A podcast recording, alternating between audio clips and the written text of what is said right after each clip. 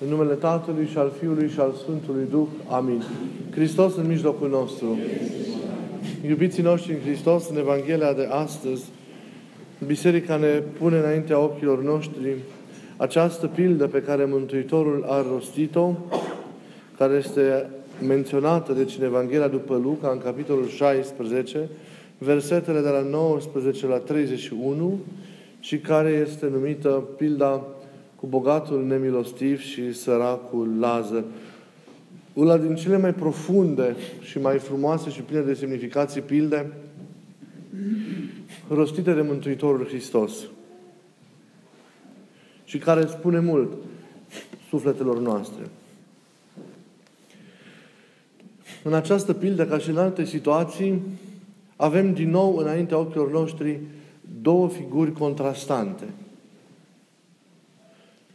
bogatul care huzurește și săracul care nu poate nici măcar să prindă resturile pe care cei îmbuibați le aruncau de la masa lor. Și vreau să știți că aceste bucăți nu erau resturile de mâncare, ci după obiceiul de atunci, erau bucăți de pâine mari cu care ei se ștergeau pe mâini și apoi le aruncau. Un înfricoșător tablou al inegalității dintre oameni. E prezentată o arătare, o, al, o alăturare tulburătoare în această, în această pildă. Pe de o parte, bogatul îmbrăcat în porfiră și în vison, iar pe de altă parte, cerșetorul plin de bube și de răni. Pe de o parte, un om care petrecea între cei asemenea lui, bogați, bine hrăniți, bine situați în societate, voioși, iar pe de altă parte, un om amărât, care nu, alta, nu are altă tovărășie decât câinii. Pe de o parte avere, înflorire, bunăstare, sățietate, iar pe de altă parte sărăcie lucie, durere, boală, foamete, singurătate. Pe de o parte se ridică către cer gălăgia bunăstării, iar pe de altă parte se ridică către cer nădejdea mută a unei coși de pâine, sudoarea mută a suferinței, așteptarea mută a morții. Domnul nu îl învinovățește pe bogatul din această pildă, cum ați ascultat, decât de un singur păcat. Le va fi avut el și pe altele, dar un singur păcat este amintit aici. De un singur, datorită unui singur păcat, el pierde viața veșnică. Iar vina aceasta sa nu este scrisă cu vreo cerneală pe hârtie, ci este scrisă cu răni pe trupul unui om. Vina nepăsării, vina indiferenței, vina neluării aminte la cel amărât, la sărăcia și la durerea aceluia. Vina de a nu fi intervenit, de a se fi făcut că nu există. Vina de a nu fi schimbat cu nimic în bine viața aceluia, soarta lui. Nu este resne de înțeles că bogatul se raporta cu scârbă la cel sărac și își întorcea privirea de la el. Nu socotea ale sale decât bogăția, decât averile, decât faima, luxul sau opulența în care își trăia viața. Se socotea stăpân peste toate. Pentru el cele materiale nu era un împrumut de la Dumnezeu pe care el trebuia să le chivernisească, să-l chivernisească, ci le socotea pe toate ale sale, se socotea unicul stăpân. Era închis în autosuficiență. Era orbit cu totul pentru dimensiunea duhovnicească. Vedea totul numai cu ochi trupești. Auzea numai cu urechi trupești. Trăia numai pentru cele trupești. Avea cuget lumesc, avea o mentalitate lumească, căzută. Sufletul bogatului era tot atât de plin de bube, arată părinții în tâlcuirile lor, ca și trupul săracului de la poarta lui. Sufletul bogatului era idoma trupului lui Lazar. Strălucirea din afara bogatului era oglinda stării lăuntrice a săracului, iar rănile deschise ale lui Lazar oglinda stările untrice a bogatului.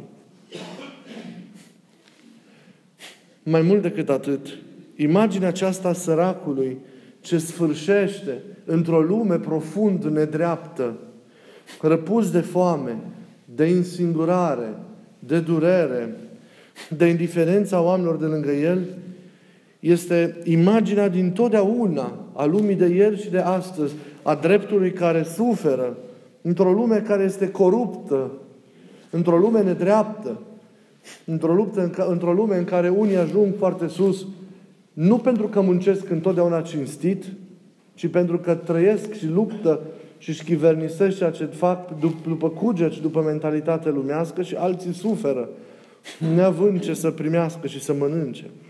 O lume în care Dumnezeu e dat la o parte și omul este așezat, cum vă ziceam, de atâtea ori ca singură măsură în viața sa, lucrurilor în sine. O lume întemeiată pe om, pe priceperea sa, pe mintea sa, fără Dumnezeu. E o lume a dezacordurilor, o lume a nedreptății, a corupției, ziceam, a inegalității. Este o lume a conflictelor, a contrariilor, o lume dominată de cei puternici și bogați, în care cei slabi, cei neputincioși, cei umili suferă. E o lume a nedreptății în care e multă sărăcie, în care este multă durere, e multă suferință. E o lume a paradoxurilor, a extremelor, o lume în care cei care au nu văd și nu mai aud suferința celor sărați, suferința celor slabi. O lume e o lume în care cei săraci, cei slabi, cei nedreptățiți, cei umili, din nefericire, se simt abandonați, se simt uitați, se simt părăsiți, se simt dați la o parte. Acest sentiment cumplit al săracului care suferă, acest sentiment cumplit de, de abandon, este exprimat deosebit de semnificativ în Psalmul 73. Dumnezeul meu oare vede aceasta? Are cunoștință de ce e în lumea aceasta cel prea înalt? În deșert am fost drept la inimă, că am fost lovit și mustrat în fiecare dimineață, iar inima mea zilnic se umple de amărciune. Într-un astfel de context tulburător, întâlnit, ziceam și ieri, ca și astăzi, e important, în primul rând, ca toți oamenii să înțeleagă nimicnicia și relativitatea celor materiale. Să înțeleagă că nu în acumularea lor irațională și în posesia lor egoistă stă sensul vieții acesteia. Cei ce au trebuie să chivernisească cu înțelepciune ceea ce au primit și să dea și celor lipsiți, să ridice pe cei săraci, să îngrijească de suferințele și de durerile oamenilor de lângă ei. Cei ce nu au, trebuie să învețe să nu-și piardă nădejdea. Să privească mereu înspre Dumnezeu. Înspre Dumnezeul care în iubire nu-L părăsește niciodată pe om. Înspre Dumnezeu care se va îngriji și de mâncarea lor, și de durerile lor, și de rănile lor. Și mai mult decât atât, mai e și o altă săturare. O săturare de care alt psalm, psalmul 17, vorbește. În dreptate mă voi arăta feței tale, mă voi sătura când se va arăta slava ta. Avem, avem deci, nu doar o săturare de bunurile materiale, ci și o săturare dobândită de întâlnirea cu Dumnezeu. Avem săturarea aceasta a inimii prin întâlnirea cu iubirea nesfârșită a lui Dumnezeu.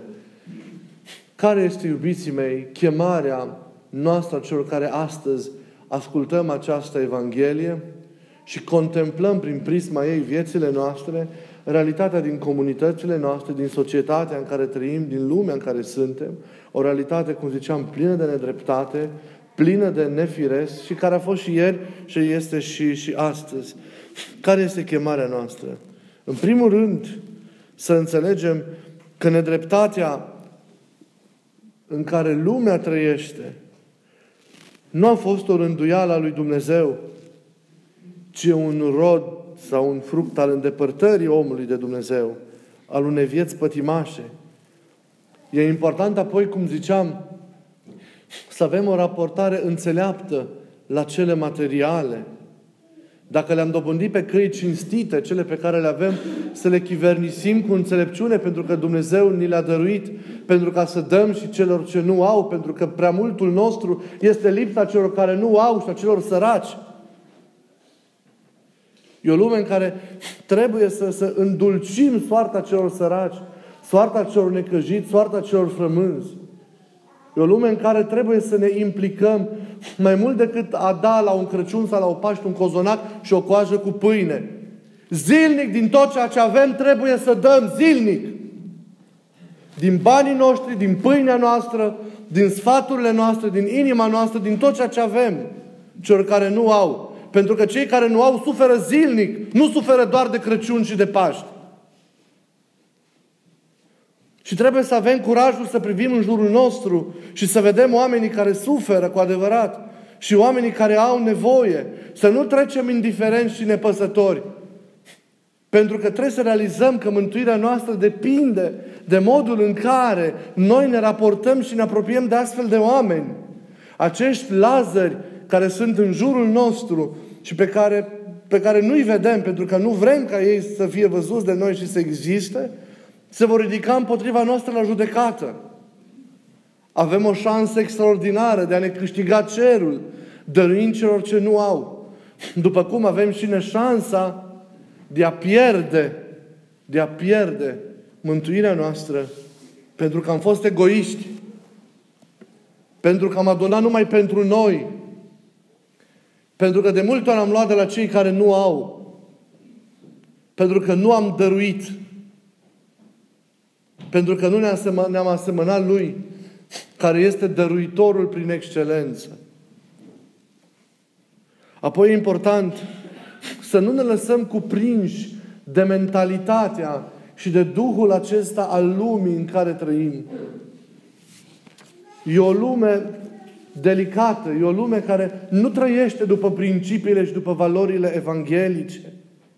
E o lume a omului întemeiat pe el însuși. E o lume a omului care zidește viața pe mândria sa doar pe el care, și care trăiește prin îndreptățirea de sine. O lume care nu caută și nu le vede pe celele propriului ca pe ale sale. Să nu ne lăsăm prinși de mentalitatea, de cugetul lumii în care trăim. Pentru că nu e cugetul lui Isus. E mentalitatea unei lumi seculare, unei lumi care s-a îndepărtat de Dumnezeu și care trăiește răsturnat, care trăiește nefiresc. O lume care este întoarsă cu susul în jos și în care există nedreptăți și în planul mic al vieții și în planul mare. Există sărăcie și nevoi și neajunsuri și în planul vieții noastre mărunte, acolo unde suntem, dacă privim bine în dreapta și în stânga, dar și în planul mare. Se moare de foame în lume.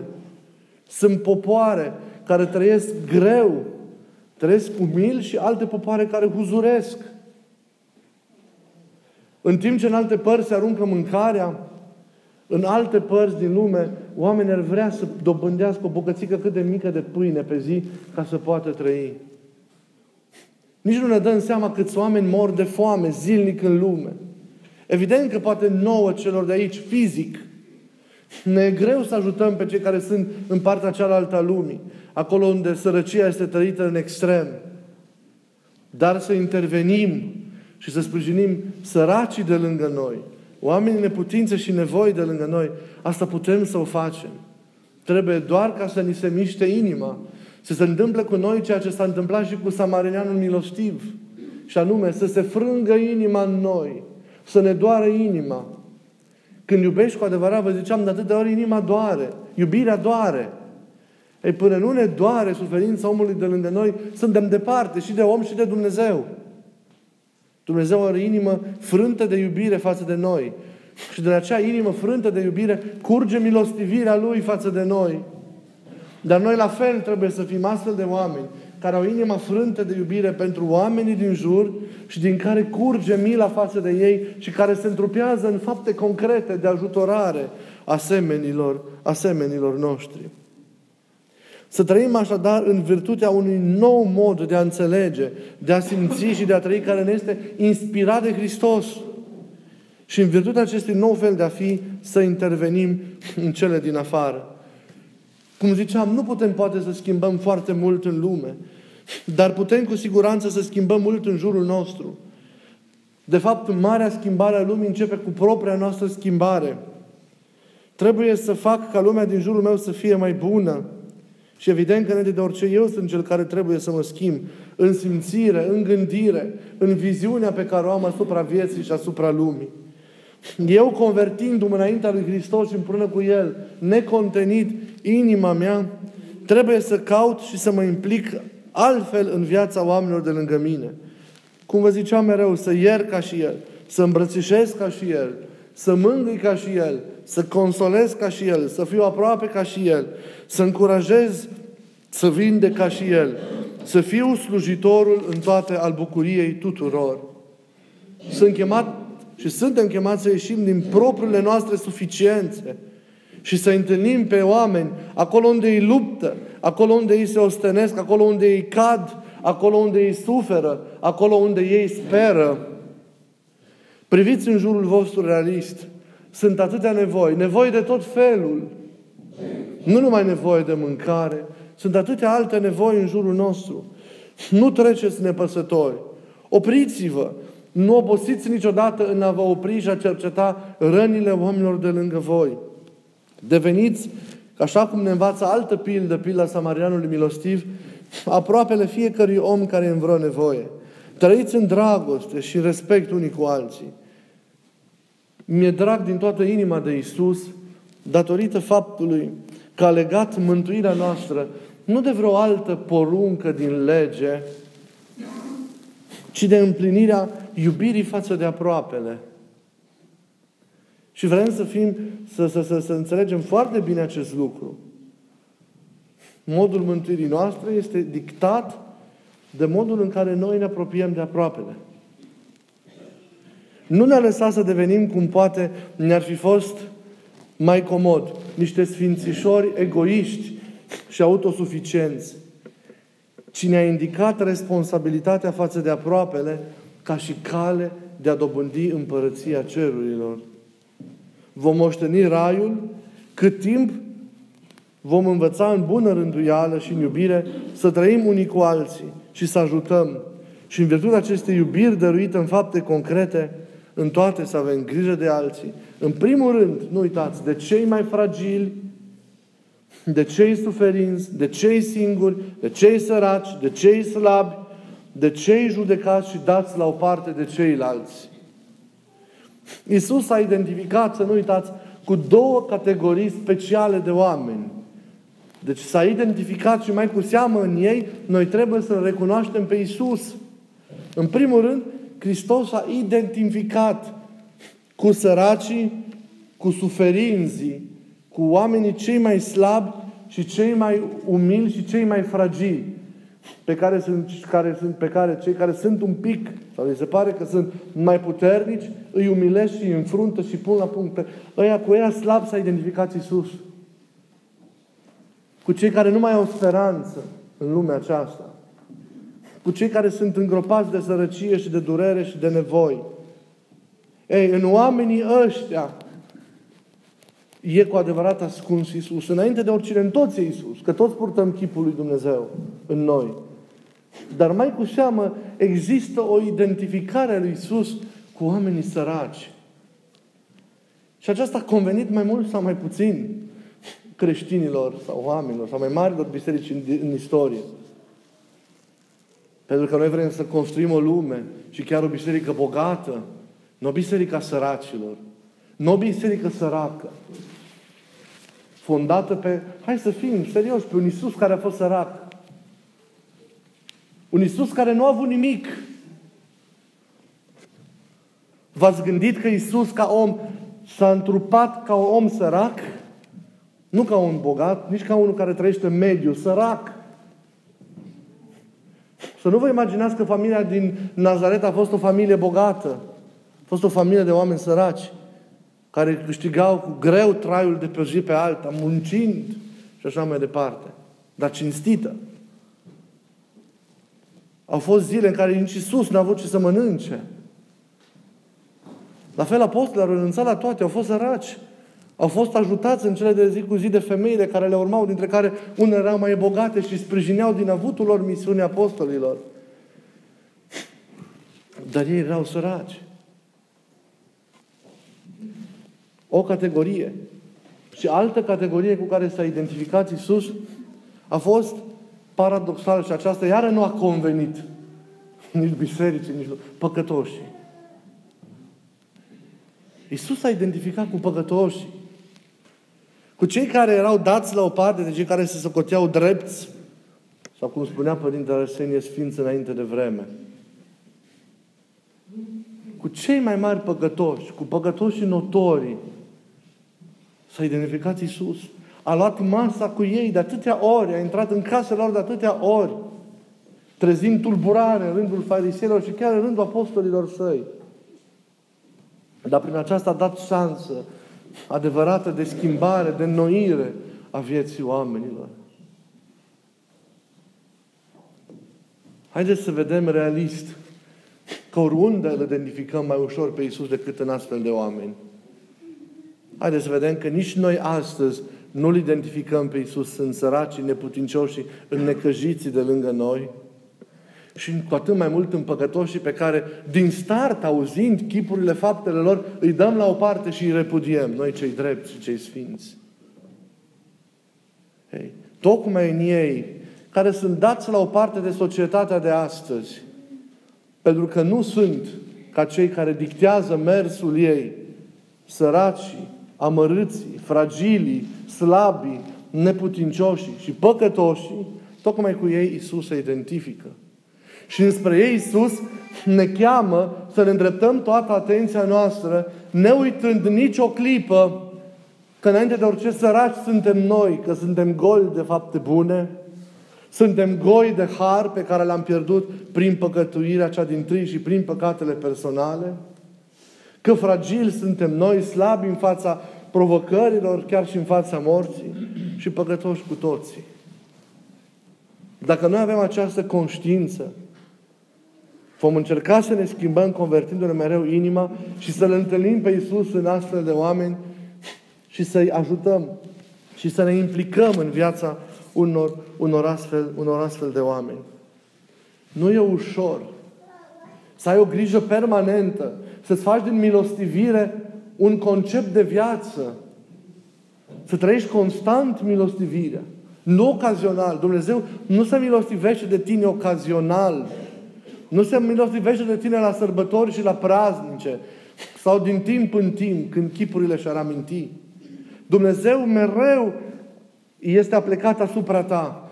Dumnezeu mereu te privește cu nesfârșită iubire.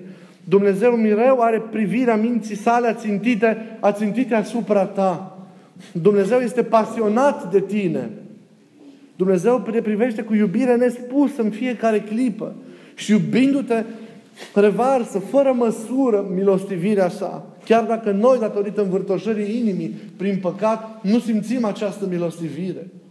De aceea și noi trebuie să fim milostivi, să ne lăsăm inima convertită și să fim milostivi, îndreptându-ne și susținând oamenii care, care au nevoie. Să nu fim invidioși ceilalți. Când oamenii noștri sunt ajutați cei săraci, să nu vi se pare că pierdeți ceva când, când, când oferiți celor care, celor care nu au. Câștigi când dăruiești. Doar dacă dăruiești, dobândești. Să fim buni și să fim milostivi. Și deschideți-vă ochii la orice fel de nevoie, la orice fel de suferință a oamenilor de lângă voi. Este și nevoia de pită, este și nevoia de lemne iarna, este și nevoia unui sfat, este și nevoia unui ban, este și nevoia unei prezențe, pur și simplu, care să întărească printr-un, printr-o încurajare. Sunt atâtea și atâtea nevoi. Sunt nevoi în boli, sunt nevoi în, în tot felul de suferințe. Oamenii și le arată mai mult sau mai puțin. Noi trebuie să avem ochii deschiși pentru a le vedea, pentru a le, pentru a le intui. Noi trebuie să avem mintea deschisă pentru a găsi oamenii pe care să-i ajutăm și în viețile cărora să ne implicăm într-o formă sau alta, cât se poate. Dar trebuie să fim acolo, așa e biserica. Creștinul nu trebuie să fie altfel decât învățătorul lui, decât Domnului, decât Isus. Creștinul nu trebuie să trăiască cu o mentalitate lumească, cu o mentalitate seculară, ci cu gândul lui Isus. Într toate să fie ca El, să se implice și să ajute ca Isus, să iubească ca Isus, să ierte și într toate să trăiască ca și Isus. De aceea, chemarea Evangheliei de astăzi este ca noi creștini să trăim milostivirea așa cum o vrea Isus. Și așa cum El o revarsă, o revarsă peste noi cu timp și fără timp. E nevoie de această, de această implicare.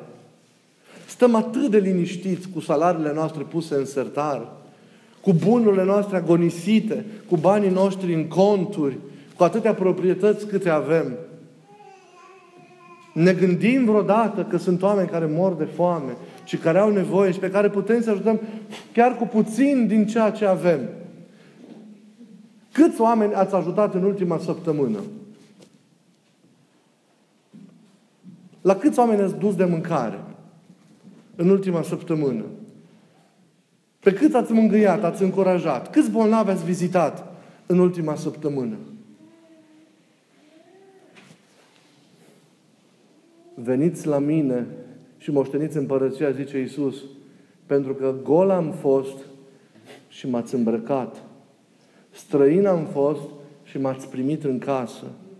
Flămând am fost și mi-ați dat de mâncare. Bolnav am fost și ați venit la mine. Nu cât ai postit, câte metane ai făcut.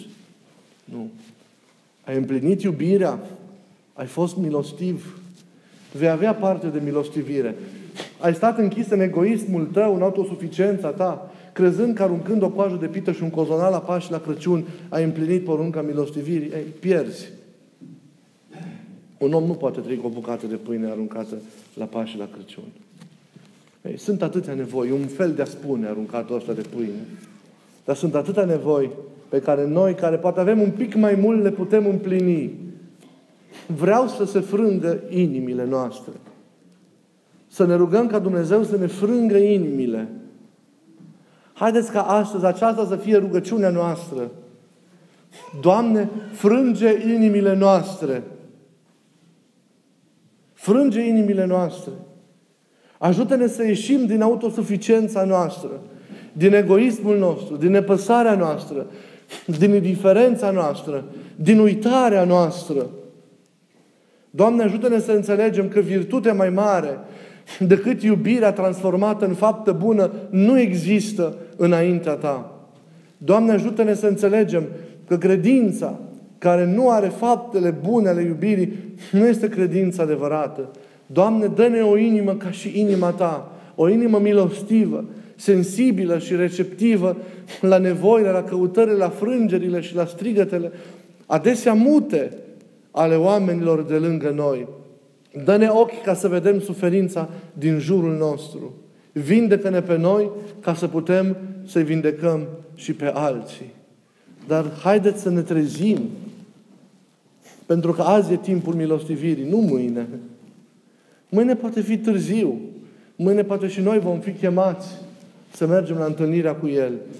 Despre ce îi vom vorbi? Despre cum ne-am construit case? despre cum ne-am făcut averi, despre câte mașini am cumpărat, despre cum stau banii noștri, despre eu știu ce proprietăți avem, despre câte vacanțe am făcut într-o parte sau alta. Și astea sunt într-o măsură oarecare necesare și importante, pentru că trăim în această lume și trebuie să avem un sălaș și o rânduială a noastră și a familiilor noastre. Dar de multe ori avem mai mult decât e normal și din ceea ce este esențial, facem atât de puțin. Atât de puțin. Haideți să fim ca El. Și liturgia de astăzi să fie o liturgie în care cu toții să-i cerem, Doamne, frânge inima noastră și fă-o ca ea să fie ca inima Ta. Amin.